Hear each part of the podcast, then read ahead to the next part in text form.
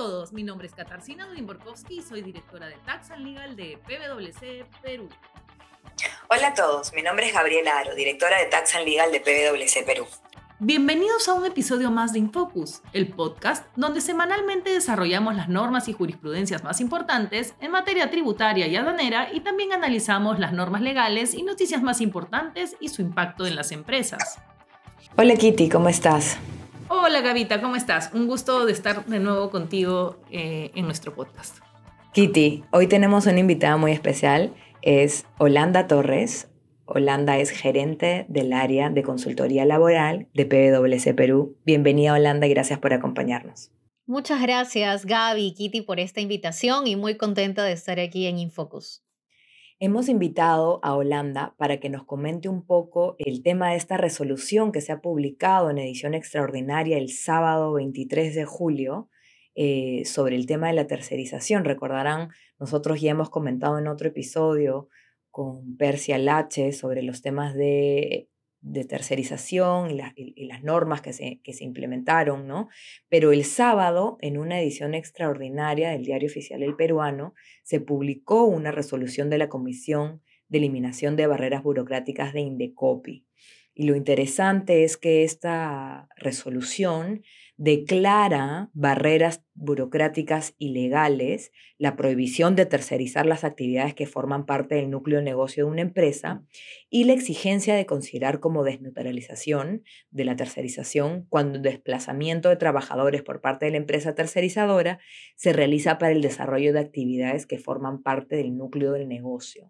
Holanda, en relación a lo que nos comenta Gaby, primero tal vez sería bueno que nos cuentes el contexto, ¿no? ¿Por qué el Indecopi declara esto en una resolución respecto de una norma? Sí, perdón.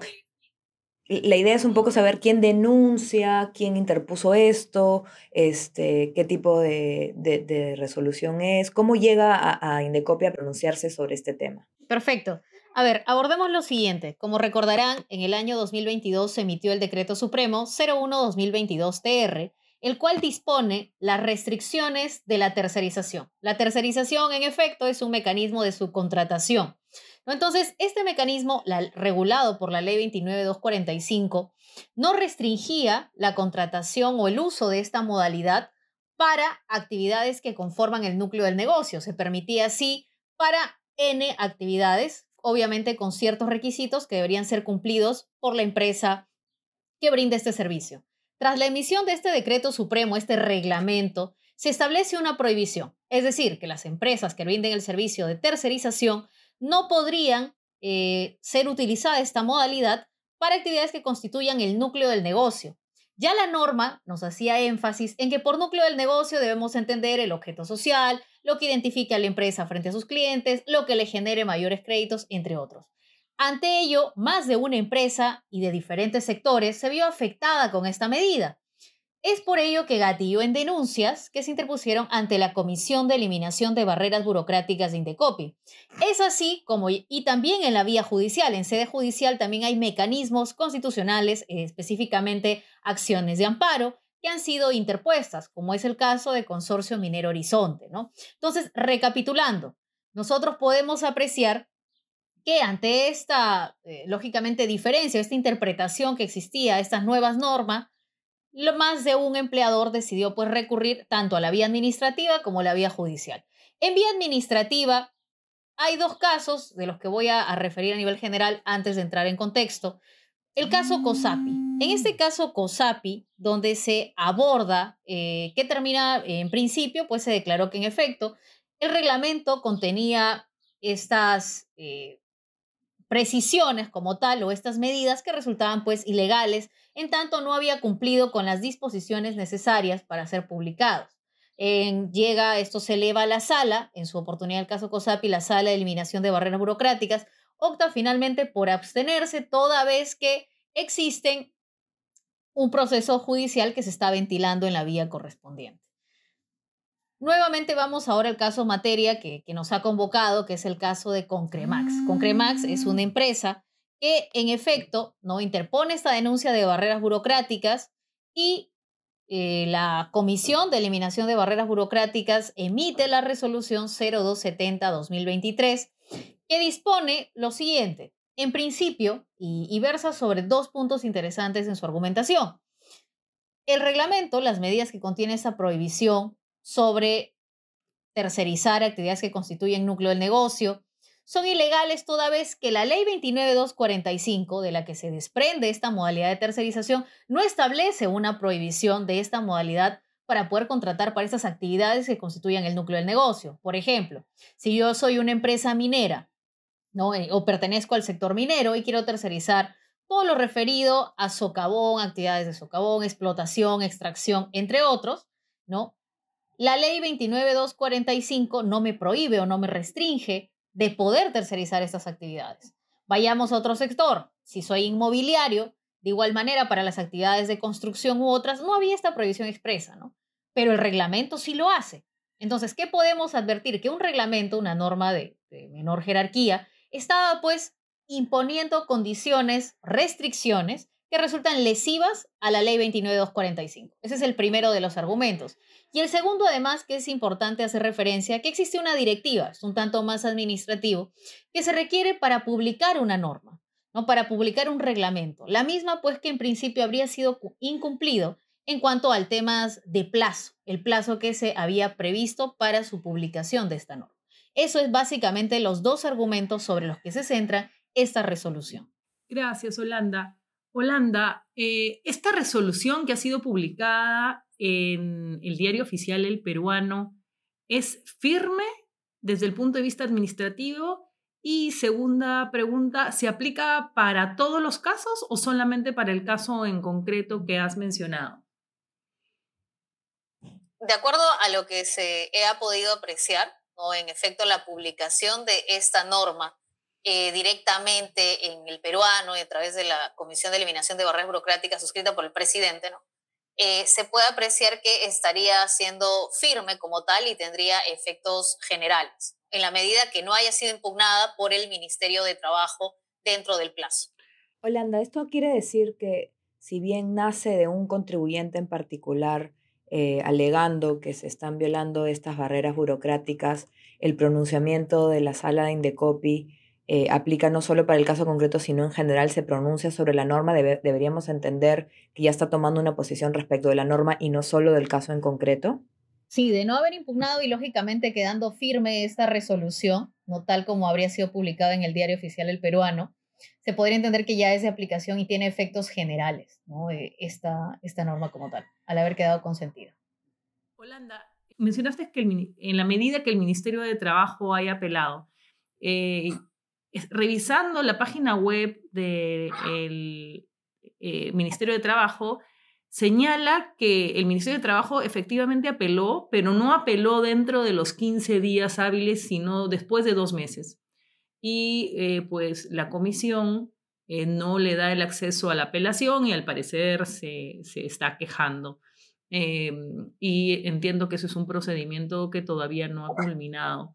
Em, y en ese punto te pregunto, yo sé que es una cuestión opinable, eh, yo ya tengo mi opinión, pero en ese punto, si es que el Ministerio de Trabajo no apeló en el plazo, podría recurrir esta sentencia que se encuentra consentida, ¿no? por no haber sido apelada dentro del plazo al Poder Judicial, al, eh, desde mi punto de vista, no tener legitimidad para obrar. Es decir, si yo no apelo en la entidad, en la, si yo no apelo en la etapa administrativa, pues es algo así como que estoy consintiendo, estoy dando mi eh, aceptación tácita, cómo me voy a ir al Poder Judicial. Eh, entonces, en esa línea, entiendo que eh, quisiera saber tu opinión. Eh, ¿El Ministerio de Trabajo podría llevar esta eh, resolución al Poder Judicial y que se discuta en el Poder Judicial? Ahí particularmente tendríamos que evaluar si cumple con los requisitos de procedencia o no de la ley, en, este caso, contencioso administrativo, ¿no? Porque se tendría que llevar a una vía impugnatoria que es un ACA, de, pero en este caso ellos ya consintieron. Sí, y ahí quién sería la contraparte, Orlando, o sea, porque esto, porque entiendo que lo que está haciendo es declarar este, que una determinada norma es, es una barrera burocrática, ¿no? Entonces, eh, sin perjuicio del, del, tema procedimental y si se apela o se va al Poder Judicial, que entendemos es algo que, que, que se espera o que quiere el, el, el, Ministerio de Trabajo, que es quien, ha señal, quien precisamente ha establecido estos requisitos reglamentarios que son los que serían ilegales según la comisión. Eh, sin perjuicio de eso, eh, en teoría, si es que eso quedara firme y esto no se revoca en el Poder Judicial o lo que fuera, eso lo que significa es que esas disposiciones específicas del reglamento no se aplican y el resto de, reglas de tercerización sí. ¿Así sería? Claro, no se aplicarían. No se aplicaría todo lo referido a esta prohibición de ilegalidad, no de las actividades núcleo del negocio, porque ya tiene efectos generales. Ahora, ¿qué pasa con los casos que quedaron suspendidos precisamente porque había una acción popular que estaba en trámite y que ese fue el criterio de la sala? En principio, pues tendrían que levantar ya esta suspensión si es que ya hay un pronunciamiento de parte del Indecopi, ¿no? Tenemos fallos contradictorios. Claro, ahí sería, es que ahí entra la discusión, ¿no? Porque podríamos tener fallos eh, contradictorios. Entiendo que la acción popular todavía no ha sido resuelta en última instancia y eh, habría que esperar a ver qué cosa dice el Poder Judicial, ¿no? Entonces, aquí, si bien es cierto, eh, esta resolución del Indecopi de primera instancia, que no fue apelada por el Ministerio de Trabajo dentro del plazo ha quedado consentida desde el punto de vista administrativo y podemos entrar a discutir si es que se pueden ir al Poder Judicial por la contenciosa administrativa. Yo personalmente pienso que no tienen legitimidad para obrar, pero eso pues es discutible, eh, seguramente. Eh, pero podrían interponer una acción de amparo o tal vez, y también tenemos que esperar a qué cosa diga la ACA. La acción popular, ¿no? Claro, primero tenemos que esperar a que digan la acción popular para, bueno, y esperemos que haya coherencia entre estos dos argumentos porque como tú bien explicabas al inicio, este decreto supremo, ah, eh, este decreto supremo es abiertamente ilegal, ¿no? Viola eh, el principio de legalidad al eh, exceder lo que dice la ley. Holanda, finalmente, ¿qué, es, ¿qué le recomiendas a nuestros oyentes, a los contribuyentes? ¿Cómo esto debería cambiar de alguna manera? Por supuesto, aquellos que podían verse visto afectados por estas normas reglamentarias, ¿Cuáles serían tus recomendaciones? Las recomendaciones que realizamos nosotros desde el Departamento de Servicios Laborales de PwC es identificar las actividades que ellos realizan, una clasificación, las actividades que sean especializadas u obra, aquellas que tengan naturaleza, eh, por ejemplo, temporal como tal, si se cumple con una tercerización con desplazamiento, sin desplazamiento, revisar los contratos de tercerización que han suscrito, lógicamente con eh, estas empresas de tercerización, reforzar las cláusulas que permiten demostrar una autonomía técnica, una autonomía funcional, entre otras, de los trabajadores desplazados. ¿no? Y sobre todo reforzar o fortalecer los elementos propios de la tercerización de servicios que se brinda, lógicamente, de parte de una empresa hacia, esta, hacia la empresa principal. Entonces es importante ello, fortalecer estos mecanismos de separación entre la empresa principal y lógicamente la empresa que brinda este servicio de tercerización de servicios. Clarísimo, clarísimo. En realidad este no es un tema todavía cerrado. Eh, creo yo que es un gran pronunciamiento por parte del Indecopi, o por lo menos desde mi punto de vista es un muy buen pronunciamiento. Bueno, todavía falta mucha agua que recorrer por el puente. Eh, definitivamente esta resolución del Indecopi es muy buena en el sentido de que viola abiertamente el principio de legalidad. Habrá que esperar a qué cosa es lo que dice el Poder Judicial respecto de esa acción popular y habrá que ver si es que no se interponen algunos otros mecanismos, pero creo que por el bien del país, pues esta norma eh, debería eh, ser declarada pues ilegal, al menos desde mi punto de vista. Holanda, muchas gracias por acompañarnos y gracias por tus opiniones y esperamos tenerte en un otro episodio pronto. Muchas gracias, Kitty y Gaby.